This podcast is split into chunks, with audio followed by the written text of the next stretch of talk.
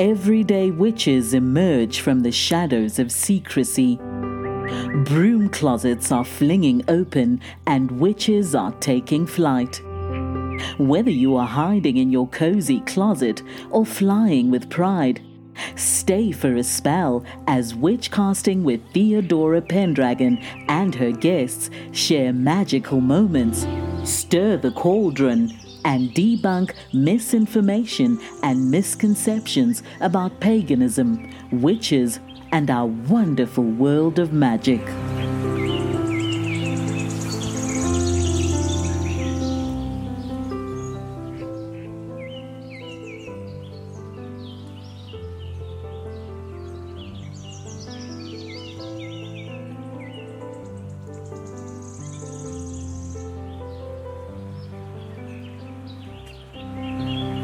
My special guest today is a military spouse, a military pagan spouse, and her name is A C Fisher-Aldag.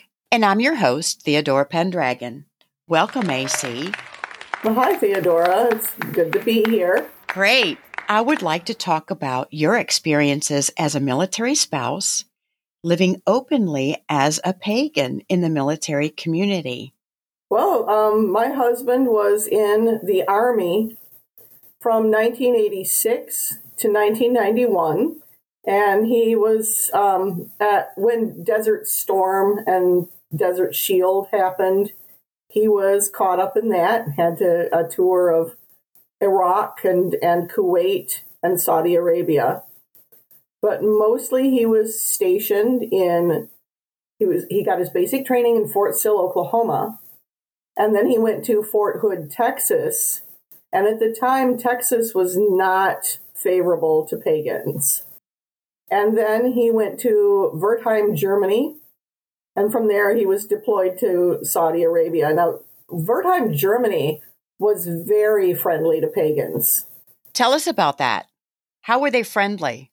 Wertheim, Germany is a, a very ancient city, and there is actually a castle there that people are still living in, and you can go up the hill and, and visit the castle. And there are pagan archaeological sites around there. So the base personnel seemed more friendly towards paganism, as well as the surrounding townsfolk. So there were there were circles being held and events being held that were openly advertised. Now in Fort Hood, it seemed like we were the only ones, or else people were so sheltered in the broom closet they didn't want to come out and be recognized as being pagan. It was a very conservative community, and also the military culture there was very conservative, Christian, and not very friendly to any other alternatives. Although my husband had three or four friends that were also pagan in his unit. Were you living openly as pagan in the military community at Fort Hood? I was. I was not able to live with my husband in in Wertheim. We'd go and visit for a month here and there, but I was living with him off and on in Fort Hood. I'm very open about paganism, but I live in Michigan. And we had a group here, a circle here, and we had... Um, we had been doing things like weddings and visiting people in the hospital and things like that. We were one of the first legal pagan churches in Michigan back in the mid-eighties. And we got the five oh one c three tax status. We broke down a lot of barriers in Michigan as well. And then he um, joined the military in nineteen eighty-six. And went to um, Fort Fort Sill first, and then Fort Hood, and he was in Fort Hood for two years. And I joined him off and on. And it was very challenging because we would want to do things like celebrate our holidays, the Sabbats. We call them holidays because we're folkloric pagans, so we aren't quite the same as Wicca. But anyway, we would be doing events, and we would invite people to the events, and there was open hostility from some of the higher-ups in the military. They would um, forbid Dave the time off.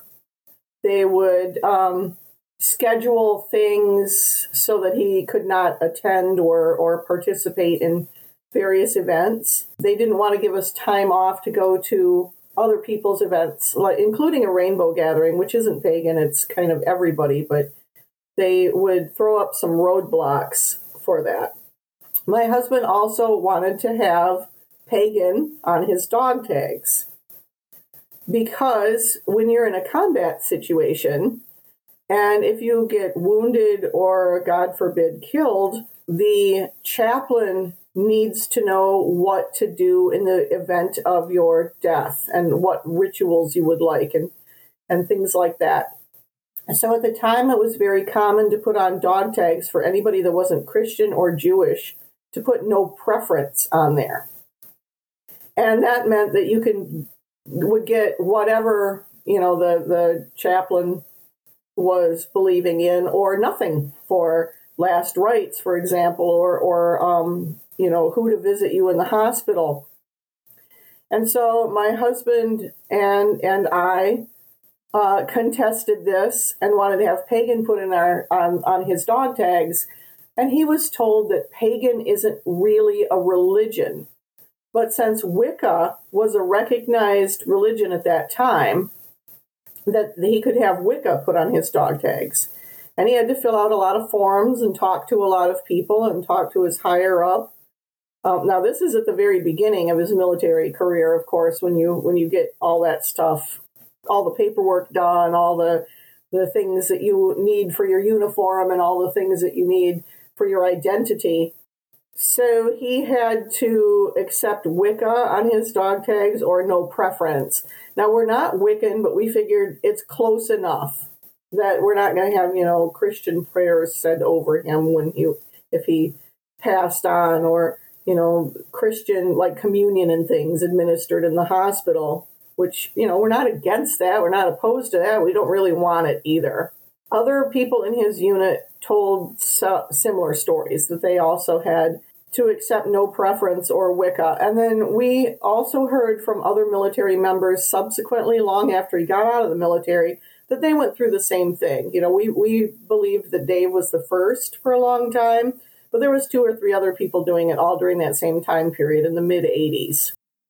And so it actually stuck, because when my son went into the military in twenty eighteen, he was able to have pagan on his dog tags. And they had a form to fill out about what kind of things you preferred to have happen to you in the event of, you know, something something bad happening. And also for just everyday um, occurrences. They have time off when they can go to religious events. And he actually attended a circle there in Fort Sill. twenty, thirty years later, it had actually taken place that, that there had been some strides made. There is also a chaplain's book with a uh, chapter on it in on Wicca, and I believe they have other designations, other pagan religions in their chaplain's book nowadays. So that was we we made some strides. We made a little progress. It's really sad to think that this stuff is still happening in our lifetime. Someone else in the military is telling the soldiers what kind of ritual they can have after their passing. It's still happening today, because every once in a while somebody will write me and say, I want to have Wicca on my dog tags. I want to have Asatru ceremonies. What do I do? So I'll give them some resources. Circle Network has a lot of resources, and there's a military pagan group. Um, after the broadcast, maybe I could look these up and give you some of the websites and resources for people to be able to use. Certainly. But there are resources out there, but it is still happening that people are getting challenged about their religious beliefs and how they want to be remembered and recognized, and what um, religious services they want to go to. So you're a religious advocate for pagans. Yeah, pretty much. I've had to do some other stuff in my lifetime as well. How can people find you if they need to reach out to you for resources? Um, I'm on Facebook, and you can send me a Facebook message. I'm at a c fisher aldag dot com is my, my website, and just A C Fisher Aldag on, on Facebook. You can shoot me an email at ace, A C E, like the card, Fisher Aldag, A L D A G, at Gmail. I'm in a lot of groups on Facebook, and I attend a lot of uh, gatherings in the Midwest area, so people can reach out to me that way. After your husband left the military in nineteen ninety-one, and before your son joined in twenty eighteen, the Pentacle was approved for V A grave markers. Do you remember that? I sure do. That was a struggle there. I'm sure other uh, guests have spoken about this, but um, there was a man who had been serving, I believe, in the, was it Army Airborne? And his name was Patrick Dana Stewart. And he was killed in action during some of the conflicts in the, the Persian Gulf. And his widow asked that his memorial marker have the pentagram on it. She was refused because it was not an accepted military symbol at that time. There was a number of ones that had been approved, including Christian crosses, the symbol for Muslim people, the symbol for Jewish people. And then during the time that it was on hold and waiting, other symbols had gotten accepted. So there's a process that one has to go through, and that's it has to be in use for an actual military member. It has to be submitted by an actual uh, ecclesiastical corporation or a church. I think they want five oh one c three status. I'm not positive about that. And it has to um, be requested also by the loved ones of the, the active duty military member. So other people had tried to do it in the past, but they didn't have one or the other of the qualifications. They either didn't have a military member who was actually in active duty or a family member to request it, or it wasn't coming from an actual religious body with uh, actual status. And so at that time, the widow, whose name was Roberta, reached out to Selena Fox of Circle Network and got her involved. And it came to be known as the Pentacle Quest. A lot of people jumped on board with this and did things in order to help the move the process along at the Veterans Administration. The Veterans Administration has a special body that is specifically designed for burial things, you know, getting your burial benefits, having your um, having the, the veteran be buried in a military cemetery with the appropriate markers. And um, it had kind of stalled at the V A. And later on, we found out that it took an act of Congress to actually make it go through, that this symbol be accepted. So there was a lot of people working on this together. And my tiny, teeny little part of it, and my husband's, Dave's, was to go to our local V F W, Veterans of Foreign Wars, and our local American Legion, which we were members of, and speak to the, the people in charge of the organizations locally and talk to them about what was going on, what this meant. So they went to higher-ups within those organizations, and then the V F W and the American Legion also put pressure on the V A. They do a lot of advocating anyway for um, injured veterans and for people's claims for disability benefits and things like that. And so the person that was in charge of the local organization is kind of a shirt-tail rel- relative of ours. He's the grandpa of the girl my, my son married, so he's my daughter-in-law's grandpa. He wasn't then because they were just small. He was also a retired policeman, and he was as Christian as they come. But he thought that this was a very important cause, that people who had served in the military get the respect of having their symbol on their Um, tombstone or plaque in a military cemetery. And there had been other people who had tried to do this beforehand. He went to first the regional and then the state, and then they took it to the national V F W and American Legion, who then went and put pressure on the, the V A. as they do. And I'm not sure exactly what they did. I just know that they did it and that it had some results. You said that you had a little part, a very small part, but but every small part that each person participates in to make an event happen, like the Pentacle Quest, is huge, or else it wouldn't happen. Tiny grains of sand making a big dune. Exactly. Has your son shared with you how his military experience is different as a pagan than when your husband was in the military? Oh, very much. There was a lot more acceptance. Um, for one thing, they had mixed genders, and gay people were able to join at the time that he joined the military.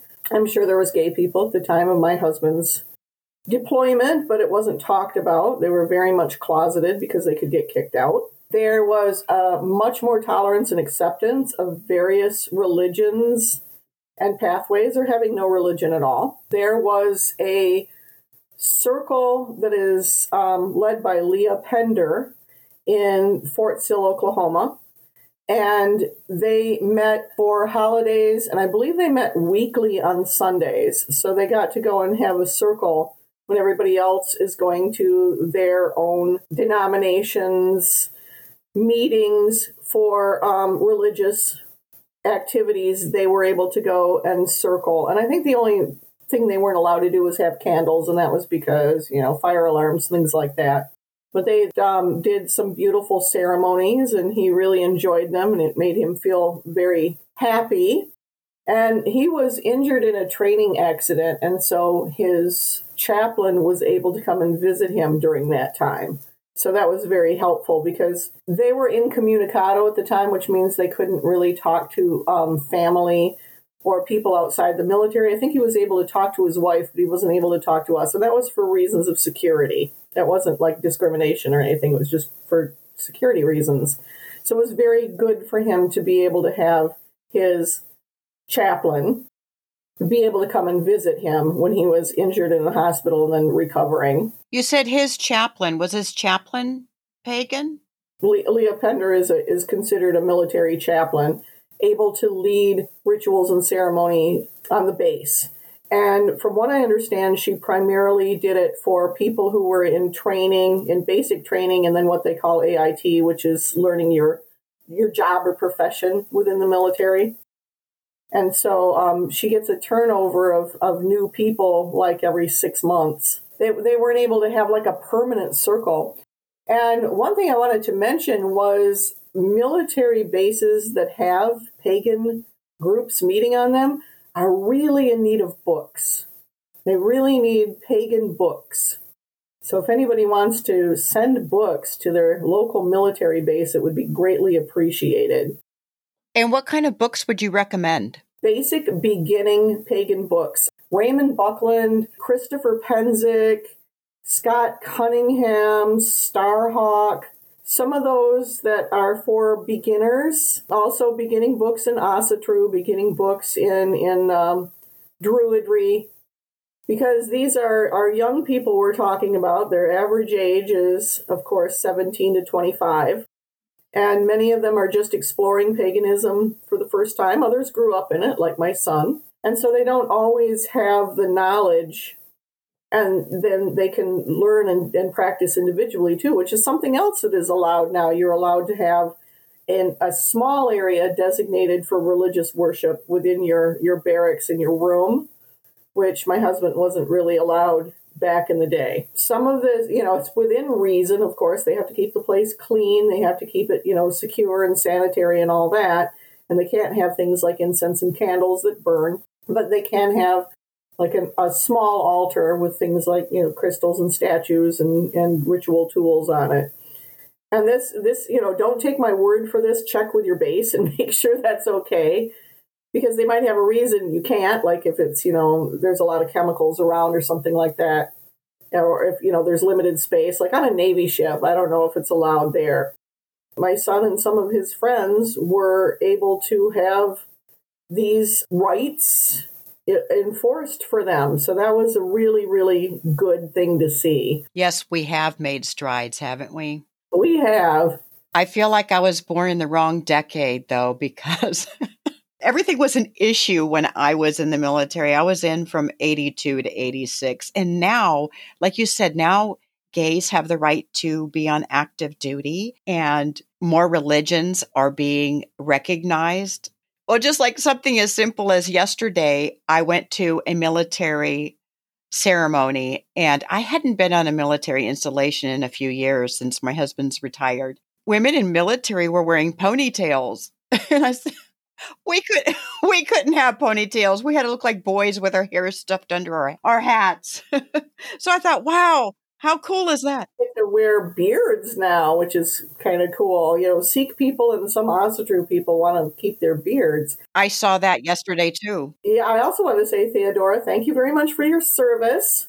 We appreciate you. Thank you. And that uh, as far as gay people go, they their spouses now get benefits. So that's a big deal. And they can live on post and family housing. Yes, yes. And that's something that did not happen back then. I mean, people didn't even want to acknowledge you were gay. You could still get kicked out of the military for being gay. Right. That's what it was like when I was in the military. My husband used to grumble about that because historically the United States Army was actually founded by a German man who was gay. I didn't know that. I can't remember his name, but yeah, that's that's a historical point. And he would bring that up often when, when there was uh, discrimination issues. You published a book. I did. Tell us about your book. It is called Common Magic, and it's about traditions of folk magic and witchcraft that originate in the British Isles. So there are things in there that are quite different from Wicca. There are spells and rites and things about different things that are done on different holidays, but we also do something called folk plays, which is ritual theater. You act out a part and you use the energy for a cause. It's quite different than British traditional witchcraft, and it's quite different from Wicca. Other people that, you know, practice Wicca or practice other traditions of paganism can incorporate some of these folk ways into their practice. Thank you. You're welcome. And congratulations on publishing this book. It must have been exciting to write that. It's available from Llewellyn Worldwide. Well, I go around the um, the Midwest and do a lot of these folk plays and other British Isles folk magic rites, and it's very hands-on, like we make talismans in the class or act out a folk play. In fact, we're doing that later this afternoon. We're going to go and wake up the earth. We're going to decorate wands, and here in Michigan, we're still having some winter weather, so we're going to do things to bring about spring. So that that's a, always a fun thing. Would you like to expand a little bit about the Pentacle Quest? Is there more information that you have about that? Somewhat, in that it was actually became a nationwide thing. Um, there were musicians who wrote songs about it. There were um, Celia especially wrote the cymbal song, and she later performed that at a Pagan Spirit Gathering of um, Circle Network. There were a lot of gatherings where there were petitions and people added their signatures to it. There was magic works. There were a lot of magical rituals to make this come about, from tiny little covens of three members to nationwide gatherings with five hundred people. Afterwards, Circle Network had a big celebration about winning it, winning the Pentacle Quest, and there were a lot of active duty and retired and veteran military members there to celebrate this. There were a lot of people who were instrumental in making this happen. One was Charles Arnold, who was from Canada, and he did the Wiccan Church of Canada, and he did a little newsletter called Rags to Witches. Rags to Witches. That's cute. It's no longer being published, though. We're talking about like the late seventies, early eighties. And he did a lot to try and get other people's symbols accepted in the military. And then Pete Pathfinder Davis of the Aquarian Tabernacle Church in Oregon did a lot to, to promote this. And I know there were a lot of other people. Dave Sassman, who is a Vietnam veteran from the Pagan Educational Network in Indianapolis, Indiana, had a big part of it. And so besides Selena Fox of Circle Network and her group, there were a lot of other people contributing to this quest across the country. And just everybody that raised awareness, everybody that raised energy to promote it, all had a part in it. It was like we were saying about all the little grains of sand made one great big dune. Where are these people now? Pete Pathfinder Davis has passed away. A lady called Belladonna Laveau is now in charge of the Aquarian Tabernacle Church. Charles Arnold has also passed away. Dave Sassman is still, um, he's called the India Indie Whiz. He's still in Indianapolis, and he's still going to pagan events and vending and, and talking about this. And he also created a oak leaf cluster on a ribbon that can be worn on veterans and retirees' military uniforms. And he passes these out to veterans at um, Circle and other, other gatherings. Some of the other people I am not sure about. Celia is still making music. She's still touring the country. And Dave and I are still hanging out, and we're we joined Witches of West Michigan, which is a fairly large organization here in Southwest Michigan. And we also do Caer O'Donia Aflu, which is Cymric or Welsh paganism, based in uh, in Wales. It's based on ancestors' teachings. We're not Welsh citizens. We're of Welsh descent.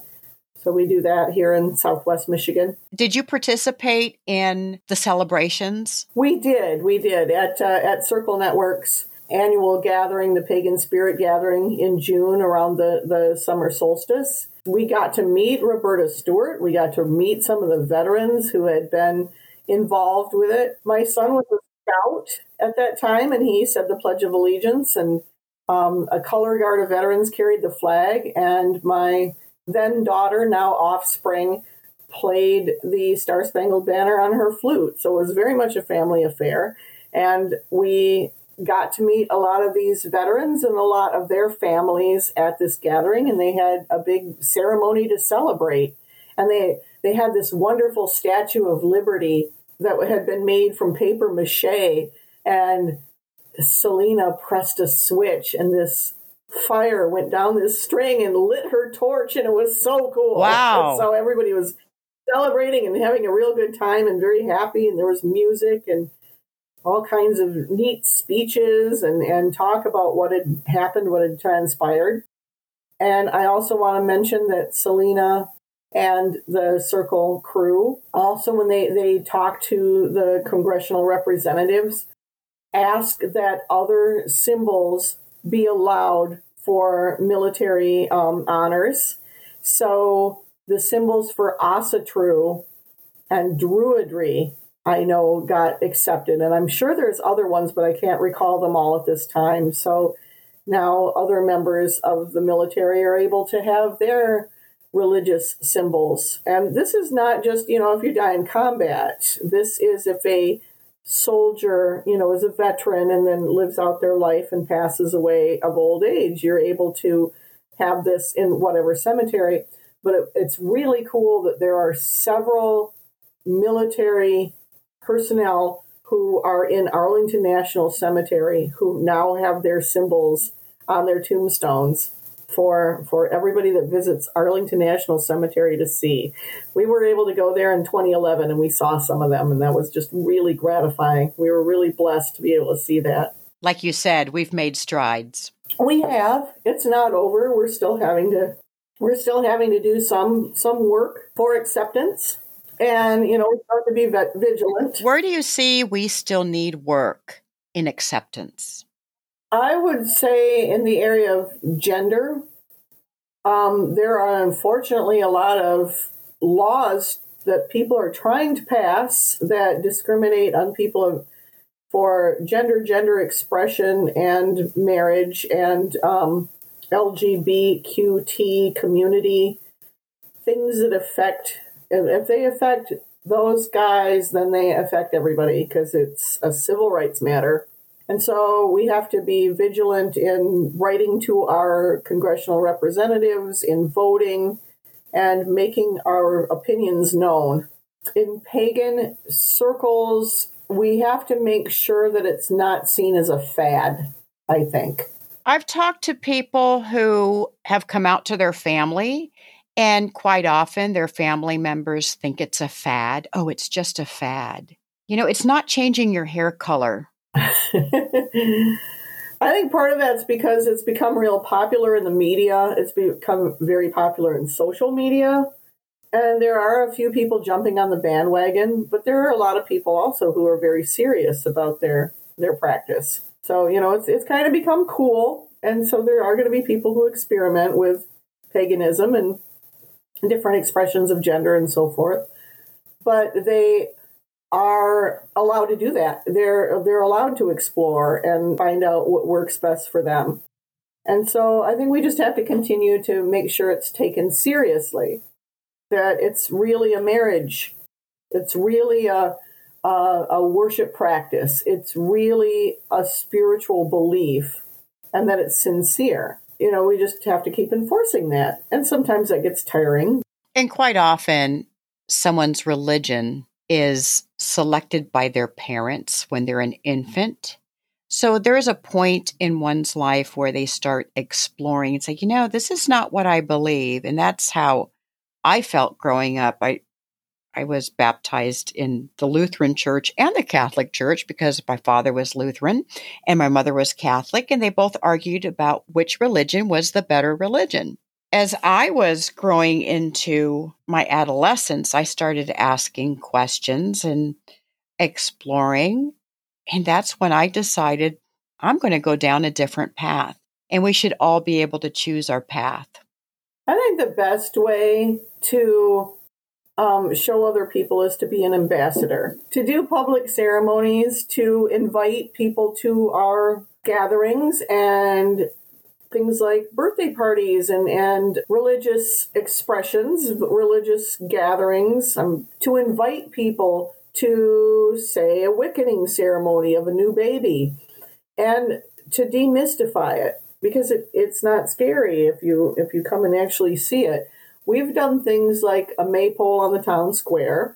We've done uh, British Isles folkloric tradition folk play as part of the Christmas parade in our tiny little town, two thousand people. We have a parade of lights every Yuletide, Christmas time, and we did a stag hunt. So my husband at the time, he, he can't walk anymore, but he's was able to then, and he jumped off the float and ran around wearing the stag antlers and wearing the, the outfit, and with little kids chasing him. And then little kids from the audience started to participate. And later on in the feed and grain, I had several people approach me, indigenous people as well as other um, European-based people, and said, we did that when we were little kids.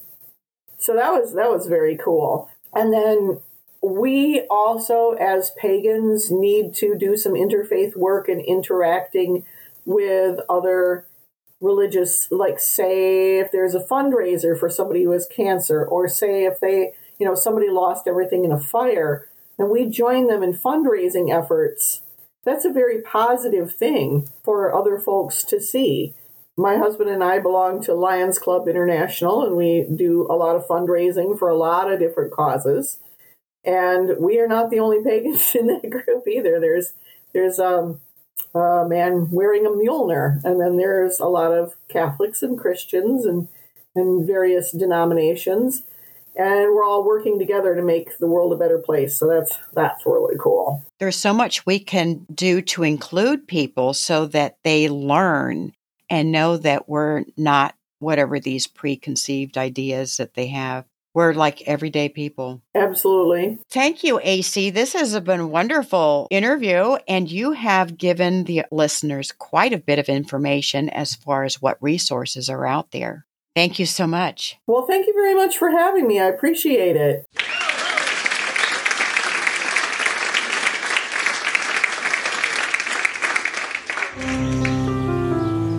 Thank you for joining us for Witchcasting with Theodora Pendragon. Have a burning question or have a topic you'd love Theodora and her guests to discuss on the show? Contact her through Instagram at Theodora Pendragon. If you enjoyed this episode, make sure to subscribe so you don't miss the next one. And help us spread the word by leaving us a rating and review and sharing it with your friends. See you next time, and may your magic always shine.